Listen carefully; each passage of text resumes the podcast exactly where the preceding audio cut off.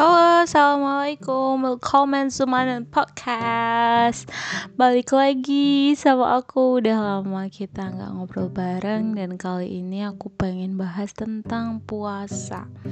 Jadi kebanyakan dari kita itu berpikir puasa ya di bulan Ramadan atau puasa ya mm, nggak hmm, makan nggak minum sebatas fisik kayak gitulah ya. Dan larangan-larangan lain ketika puasa. Namun di sini yang ingin aku bahas adalah puasa untuk tidak memasukkan hal-hal negatif ke dalam diri kita.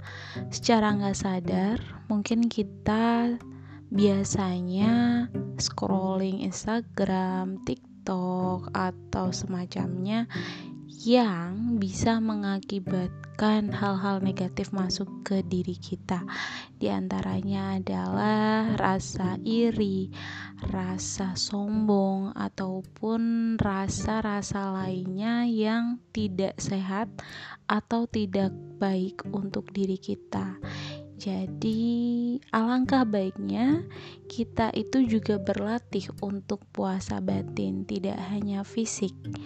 Jadi, mulai sekarang coba kita amati kembali apa-apa yang sudah masuk ke dalam diri kita, apakah memang asupan atau hal yang kita masukkan itu memang baik, ataupun ternyata selama ini kita dipapari oleh hal-hal yang tidak sehat untuk jiwa kesehatan kita.